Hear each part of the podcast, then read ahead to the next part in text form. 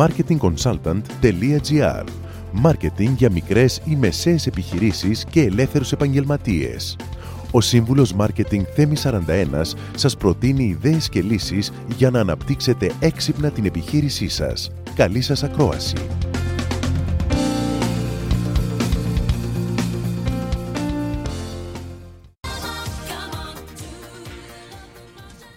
Και όπως λέμε από την αρχή της εκπομπής, έχουμε απαγορεύσεις, έχουμε lockdown, έχουμε προβλήματα και πρέπει να είμαστε αισιόδοξοι. Πρέπει λοιπόν να βρούμε την δύναμη να θέσουμε στόχους, αλλά και να δούμε τη ζωή μας αισιόδοξα. Έτσι λοιπόν σκέφτηκα ότι θα μπορούσε να μας αναλύσει το θέμα τέλεια η Σταυρούλα Χριστοπούλου, η οποία είναι σύμβουλος επίτευξης στόχων και Certified Personal Life Coach, την οποία καλωσορίζω και καλησπερίζω εδώ στα Αναμάγκη. Καλησπέρα. Καλησπέρα Θέμη. Ευχαριστώ. Χαίρομαι που σ' ακούω ξανά, χαίρομαι που συζητάμε για αυτό το ιδιαίτερο θέμα. Και ευχαριστώ που είσαι σήμερα που έχει τόσο ωραία μέρα που δεν μπορείς να πας τα 2 χιλιόμετρα γύρω-γύρω που μπορείς από το σπίτι σου. Οκ. Okay. Όπως θα συζητήσουμε και παρακάτω όταν... τα 2 χιλιόμετρα, ναι. Όταν έχουμε ένα θέμα το οποίο όμως μπορεί να φτάσει πιο μακριά από τα 2 χιλιόμετρα στις συνειδήσεις των ανθρώπων, αυτό δεν μας ενοχλεί, ίσα ίσα μας χαροποιεί αυτός ο εγκλισμός. Ακριβώς, και αυτό θέλουμε και γι' αυτό θέλω να συζητήσουμε εδώ και να μας εξηγήσεις τι πρέπει να κάνουμε με την εμπειρία και τις γνώσεις σου για να δούμε τα πράγματα διαφορετικά. Τι έχει αλλάξει η ψυχολογία μας με τα συνεχόμενα lockdown, τι έχει αλλάξει η ψυχολογία των ανθρώπων? Κοίταξε, η ψυχολογία των ανθρώπων ουσιαστικά βιώνει μία πίεση. Δεν έρχεται σε επαφή με θέματα καινούρια. Δηλαδή, από τη μία πλευρά έχουμε τα εξωτερικά γεγονότα όπου βιώνουμε κάτι καινούρια, αλλά ουσιαστικά τα θέματα που θίγονται δεν είναι καινούρια. Ο μέσος άνθρωπος τώρα έρχεται σε επαφή με λάθη και παραλήψεις δικά του κυρίως και έπειτα των άλλων, όπου αυτή τη στιγμή κορυφώνονται και τους ζητάνε να βρει μία λύση γρήγορα, άμεσα, πιεστικά, σε ένα περιβάλλον το οποίο δεν είναι σταθερό, είναι απρόβλεπτο, είναι χαοτικό και εκείνος πρέπει να κάνει σταθερά και βέβαια βήματα. Όλο αυτό λοιπόν δεν μπορούμε να το χαρακτηρίσουμε ευχάριστο. Είναι μεν μια ευκαιρία που μας δίνει αυτή η κρίση, αλλά είναι δυσάρεστη ως προς τον πιεστικό τρόπο. Mm-hmm. Βέβαια, ξέρεις, πιεστικός τρόπος που οδηγεί σε μια παγωμένη δράση, δεν κάνουμε τίποτα και δεν ξέρουμε και πότε θα βγούμε από όλο αυτό. Υπάρχει λοιπόν μια αβεβαιότητα στην ημερομηνία εξόδου. Πώς μας επηρεάζει όλο αυτό, δεν το επιβαρύνει? Η παγωμένη δράση της κι αλλιώς είναι ένα αποτέλεσμα μιας δράσης η οποία αναβάλλεται από καιρό. Δηλαδή γνωρίζουμε ότι υπάρχουν άνθρωποι οι οποίοι έτσι κι αλλιώς και πριν ανέβαλαν τη δράση τους. Δηλαδή σαν νοοτροπία ανέβαλαν πάντα να πάρουν αποφάσεις, ήταν αβέβαιοι για το μέλλον τους ή ζούσαν με ευκολία. Έτσι. Οπότε θέλω να πω ότι αυτό εννοώ όταν λέω ότι έτσι κι αλλιώς θίγονται θέματα τα οποία τα γνωρίζαμε. Απλά τώρα μας πιέζουν να βρούμε λύσεις. Βέβαια, δεν έχουμε μόνο αυτούς τους ανθρώπους. Η κατάσταση αυτή που βιώνουμε μας βρήκε όλους σε διαφορετική ψυχολογική κατάσταση. Με διαφορετικές αντιλήψεις, διαφορετικές προηγενέστερες συνήθειες. Άρα, ο καθένας μας καλείται να αντιδράσει με έναν διαφορετικό τρόπο ή να δράσει με έναν διαφορετικό τρόπο. Γιατί για κάποιον, ας πούμε, που είναι λειτουργικός μόνο όταν τα πράγματα είναι γνώριμα και προβλέψιμα, τώρα ναι, μπορεί να είναι παγωμένος, μπορεί να νιώθει απόγνωση. Για κάποιον άλλον όμως, ο οποίος ζούσε πιο αυθεντικά, δηλαδή ακολουθούσε τις δικές του επιταγές ευτυχίας και επιτυχίας, θα μπορούσαμε να πούμε ότι αυτή η στιγμή είναι και μια στιγμή που τον δικαιώνει, είναι μια στιγμή δράσης για αυτόν. Εντάξει, είναι πολύ άλλος τρόπος να το βλέπουμε, έτσι όπως μας το παρουσιάζεις. Παρ' όλα αυτά όμως βλέπω πολλούς πελάτες μου, πολύ κόσμο εκεί έξω, ο οποίος καταστροφολογεί, δεν το βλέπει έτσι όπως μας λες. Και αναλύει, overanalyze, που βέβαια οδηγεί στο paralyze φυσικά. Αλλά θέλω να μας πεις πόσο κακό είναι αυτό. Το συνέχεια σκεφτόμαστε το χειρότερο που θα έρθει και θα έρθει και θα έρθει.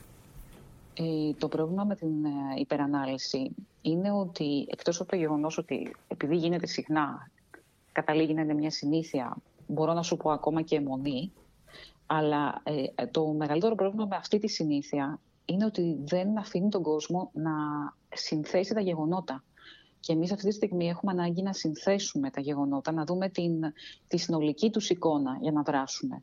Άρα, όταν αναλύεις ένα γεγονός και το κατακαιρματίζεις γεννώντας του επιπλέον εμπόδια, καταλήγεις να αναμασάς τα εμπόδια. Ουσιαστικά καταλήγεις να βλέπεις μόνο τα εμπόδια. Και σαφώς δεν μπορείς να πάρεις μια απόφαση, να ξεκινήσεις δράση με αυτόν τον τρόπο. Παγώνεις. Γι' αυτό τη λέμε και παγωμένη δράση. Mm-hmm. Ουσιαστικά δηλαδή βασίζεται στη θεωρία. Έχουμε ευκαιρία. Μια θεωρία όμως με εμπόδια. Ναι. Mm-hmm. Έχουμε ευκαιρία να αλλάξουμε τρόπο σκέψης. Με τι επιλογές, για μένα, ποιες είναι οι επιλογές? Για μένα, αν όχι τώρα, πότε. Mm. Αν όχι τώρα, πότε. Δηλαδή είναι αφυπνιστική αυτή η εποχή και χρυσή στιγμή για να αλλάξουμε τρόπο σκέψης, για να αλλάξουμε γενικότερα. Έχουμε τη δυνατότητα να αλλάξουμε, έχουμε την επιλογή να αλλάξουμε. Αρκεί να πάρουμε αυτή την ευκαιρία που μας δίνεται και το χρόνο που μας δίνεται, που όλοι λίγο πολύ έχουμε παραπάνω χρόνο, και να αξιολογήσουμε τις μέχρι τώρα επιλογές μας. Να δούμε δηλαδή εάν οι μέχρι τώρα επιλογές μας ήταν αυτές τις οποίες θέλαμε πραγματικά. Με μία πρόταση θα έλεγα ότι να θέσουμε νέες αξίες. Αυτή είναι η εποχή. Κατάλληλη εποχή για να θέσουμε νέες αξίες είναι τώρα. Να σκεφτούμε αν χρειαζόμαστε ό,τι είχαμε ως τώρα, αν μας παρήχαν καλή ποιότητα ζωής, εάν και εφόσον δηλαδή μας παρήχαν, γιατί αυτό δεν είναι σίγουρο. Γιατί οι περισσότεροι είναι συνηθισμένοι σε έναν τρόπο ζωής χωρίς να τον φιλτράρουν. Mm. Τώρα λοιπόν είναι η στιγμή να τον αξιολογήσουν με τον σωστό τρόπο και να δουν αν όντως αυτά που χάνουν τα χρειάζονται. Όλο αυτό βέβαια απαιτεί κίνητρο. Και νομίζω ότι αρκετός κόσμος δεν έχει κίνητρο. Μπορούμε να δημιουργήσουμε ή να βρούμε κίνητρο κάπως? Mm-hmm. Κοίταξε, το κίνητρο για τον καθένα είναι διαφορετικό. Δεν μπορεί να το πάρει από κάπου έτοιμο. Δηλαδή είναι κάτι το οποίο θα τον καλύψει από μέσα του. Είναι η στιγμή λοιπόν όπου θα πρέπει να κοιτάξει μέσα του, να βρει ποιες είναι αυτές οι ανεκπλήρωτες ανάγκες που έχει ή οι επιθυμίες που είχε ακόμα και από μικρό παιδί ή και αργότερα, γιατί δεν μπορεί όλος ο κόσμος να θυμηθεί την παιδική του ηλικία και τι ήταν αυτό που ήθελε να κάνει. Μεγαλώνοντας λοιπόν, εξακολουθούν να υπάρχουν μέσα του κάποιες ανεκπλήρωτες επιθυμίες και ανάγκες, οι οποίες μπορούν να του δημιουργήσουν ισχυρό κίνητρο. Το θέμα είναι να μπορέσει αυτές τις ανάγκες να τις ταυτίσει με κάποιον στόχο δράσης, δηλαδή να είναι υλοποιήσιμες.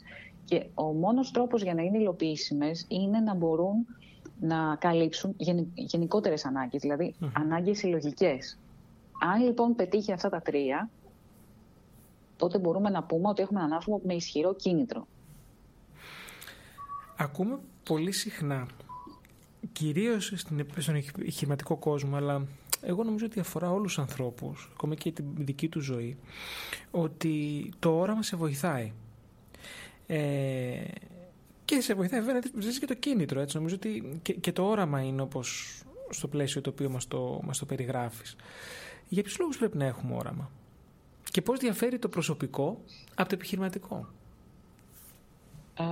Εγώ δεν μπορώ να σου πω ότι διαχωρίζω το προσωπικό από το επιχειρηματικό, με την έννοια ότι καταρχάς το όραμα είναι σημαντικό αν θέλεις να έχεις διάθεση για ζωή με μια σταθερότητα, η οποία δηλαδή θα έχει διάρκεια. Τώρα, το αν διαχωρίζονται αυτά τα δύο, το προσωπικό με το επιχειρηματικό, θεωρώ πως όχι, γιατί ένα προσωπικό όραμα έχει γεννηθεί στο επιχειρηματικό, το οποίο βασίστηκε πάλι σε μια συλλογική κοινωνική ανάγκη. Οπότε θέλω να πω ότι το δικό σου καλό μπόρεσες και το πολλαπλασίασες ευεργετώντας άλλους. Έτσι μπορούμε να μιλάμε για ένα επιχειρηματικό όραμα, το οποίο μπορεί να έχει διάρκεια και τώρα, δηλαδή να επιζήσει τις οποιαδήποτε κρίσεις.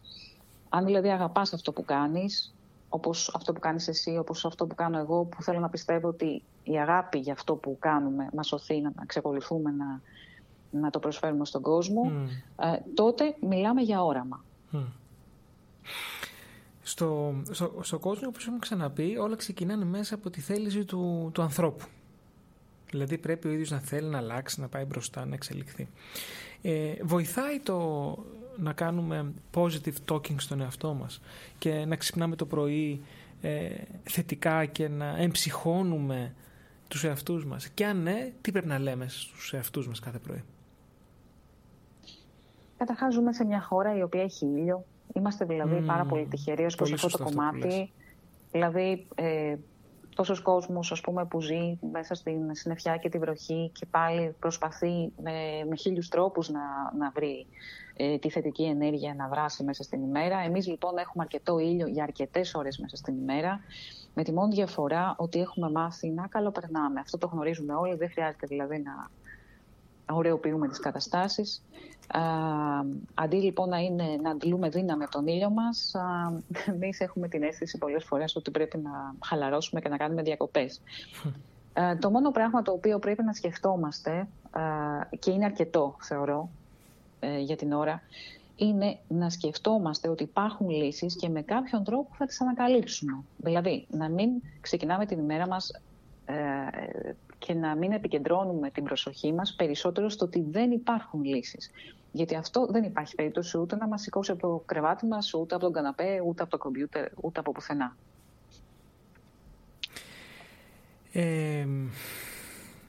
Βέβαια, σηκωνόμαστε το πρωί, λέμε τα θετικά μας, βλέπουμε τον ήλιο, παίρνουμε τα πάνω μας, αλλά συναστρεφόμαστε και με ανθρώπους. Και πολλές φορές λοιπόν υπάρχουν άνθρωποι οι οποίοι ονομάζονται τοξικοί και μολύνουν και την προσωπική αλλά και την επαγγελματική μας ζωή. Ποιος ο ρόλος τους, πώς εντοπίζουμε και πώς τους απομονώνουμε? Καταρχάς να πω ότι και σε μένα έχουν έρθει τέτοια θέματα τον τελευταίο καιρό και μιλάμε πάντα για επαγγελματικούς χώρους, για πελάτες οι οποίοι εκφράζουν την άποψή τους και συνήθως είναι αρνητικοί και οι επαγγελματίες δεν ξέρουν πώς να τους αντιμετωπίσουν για να μην τους δυσαρεστήσουν ή για να μην πάρουν θέση απέναντι σε όλο αυτό. Όμως δεν έχουμε αυτή την πολυτέλεια αυτή τη στιγμή, δηλαδή ποια πολυτέλεια? Να είμαστε διπλωματικοί, διότι η γνωστή διπλωματία του παρελθόντος, του να τα έχω καλά με όλους, δεν βοηθάει στην προκειμένη περίπτωση και δεν είναι και μια υγιής αντίδραση, με την έννοια ότι αυτοί οι άνθρωποι που μου περιγράφεις είναι άνθρωποι οι οποίοι έχουν επιλέξει να βλέπουν τα πράγματα αρνητικά. Εγώ θα έλεγα αυτό. Έχουν κάνει μια επιλογή. Γιατί ό,τι κάνουμε ή δεν κάνουμε είναι επιλογή. Δηλαδή, ο τοξικός άνθρωπος έχει επιλέξει να βλέπει τα πράγματα αρνητικά. Έχει επιλέξει καταρχάς να βλέπει τα πράγματα αρνητικά, και αν θέλουμε να πούμε ότι είναι τοξικός, θα τον χαρακτηρίσουμε τοξικό εάν αυτό θέλει να το επιβάλλει και σε κάποιον άλλον.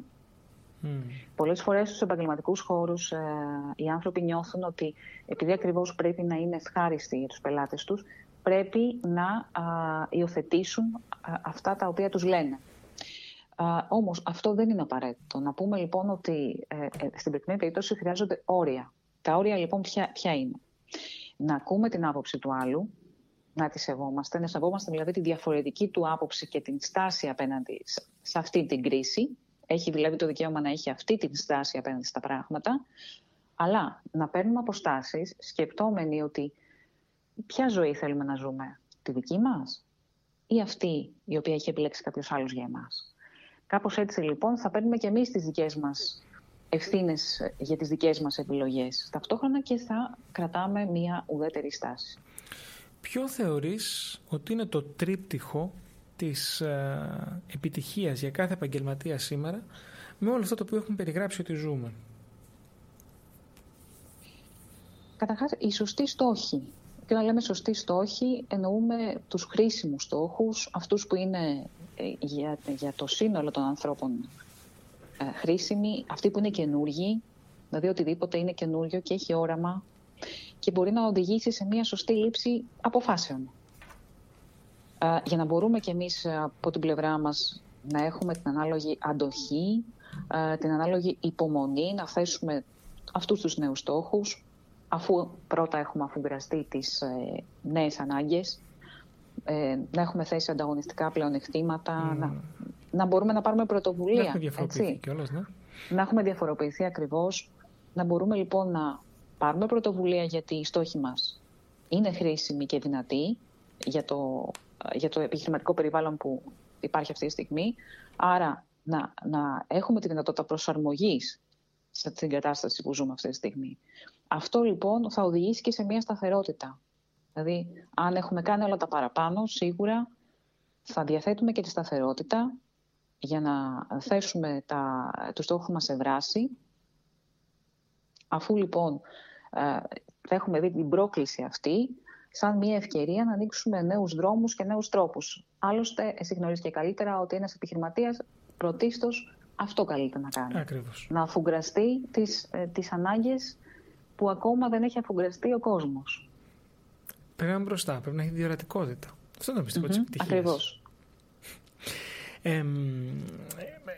Θέλω να μου πεις καταρχάς πώς να βοηθήσεις έναν επιχειρηματία, πώς να βοηθήσεις κάποιον ο οποίος θα απευθυνθεί σε σένα και πού μπορούμε να σε βρούμε. Το site μου είναι το flyforyou.gr. Μπορείτε να με βρείτε εκεί. Επίσης, τον τελευταίο καιρό συνεργάζομαι με το Bottega Magazine, όπου κάθε μήνα γράφω με πολύ μεγάλη αγάπη θέματα τα οποία αφουγκράζομαι και εγώ τις ανάγκες του κόσμου και με αυτόν τον τρόπο εκφράζομαι μέσα από το συγκεκριμένο περιοδικό. Επίσης στο Instagram και στη σελίδα μου στο Facebook πάλι ως flyforyou.gr. Τώρα, το θέμα του οράματος και το κίνητρο για τον κάθε άνθρωπο για μένα είναι πάρα πολύ σημαντικό. Πιστεύω στη διαφορετικότητα.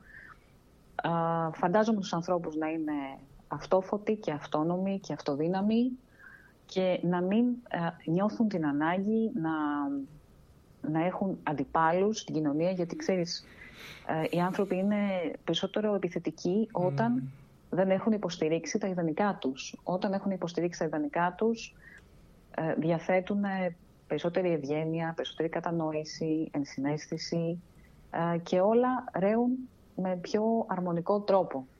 Άρα λοιπόν πιστεύω στη διαφορετικότητα των ανθρώπων και τους βοηθάω να βρουν ποια είναι η δική τους. Μάλιστα. Πολύ όμορφα. Σε ευχαριστούμε πάρα πολύ για σήμερα. Και εγώ ευχαριστώ, Θέμη. Μας τα πεις με έναν πολύ ωραίο τόνο, μας πεις πολύ ωραία πράγματα και κάπως μας ηρέμησες. Δεν ξέρω, ήταν πολύ ωραίο. Σε ευχαριστούμε πάρα πολύ. Χαίρομαι πολύ. Χαίρομαι πολύ. Να έχεις ένα υπέροχο Σάββατο. Επίσης, καλή συνέχεια. Ακούσαμε λοιπόν πώς μπορούμε να δούμε εσωτερικά καλύτερα την καθημερινότητά μας, να δούμε πώς μπορούμε να αντλήσουμε δύναμη και πώς μπορούμε πραγματικά να θέσουμε στόχους και να κινητοποιηθούμε αλλά και να κινητροποιηθούμε. Και το πιο ωραίο που συγκράτησα μάλλον από όλα όσα μας είπε η Σταυρούλα είναι ότι πρέπει να θέτουμε όρια. Οι πελάτες πολλές φορές δεν καταλαβαίνουν πού τελειώνει το εγώ τους και πού ξεκινάει το δικό μας εγώ. Επιλέξτε αφετηρία. Μικρή ή μεσαία επιχείρηση. Ελεύθερος επαγγελματίας. Επιλέξτε διαδρομή. Συμβουλευτική μάρκετινγκ. Επιλέξτε προορισμό. Αύξηση τζίρου. Νέοι πελάτες. Επιλέξτε συνοδηγό. Σύμβουλος μάρκετινγκ Θέμη 41. Προσπεράστε τον ανταγωνισμό σας στο marketingconsultant.gr. Μόλις ακούσατε τις ιδέες και τις λύσεις που προτείνει ο Σύμβουλος Μάρκετινγκ Θέμης 41 για την έξυπνη ανάπτυξη της επιχείρησής σας. Ραντεβού με νέες προτάσεις σύντομα. marketingconsultant.gr. Μάρκετινγκ για μικρές ή μεσαίες επιχειρήσεις και ελεύθερους επαγγελματίες.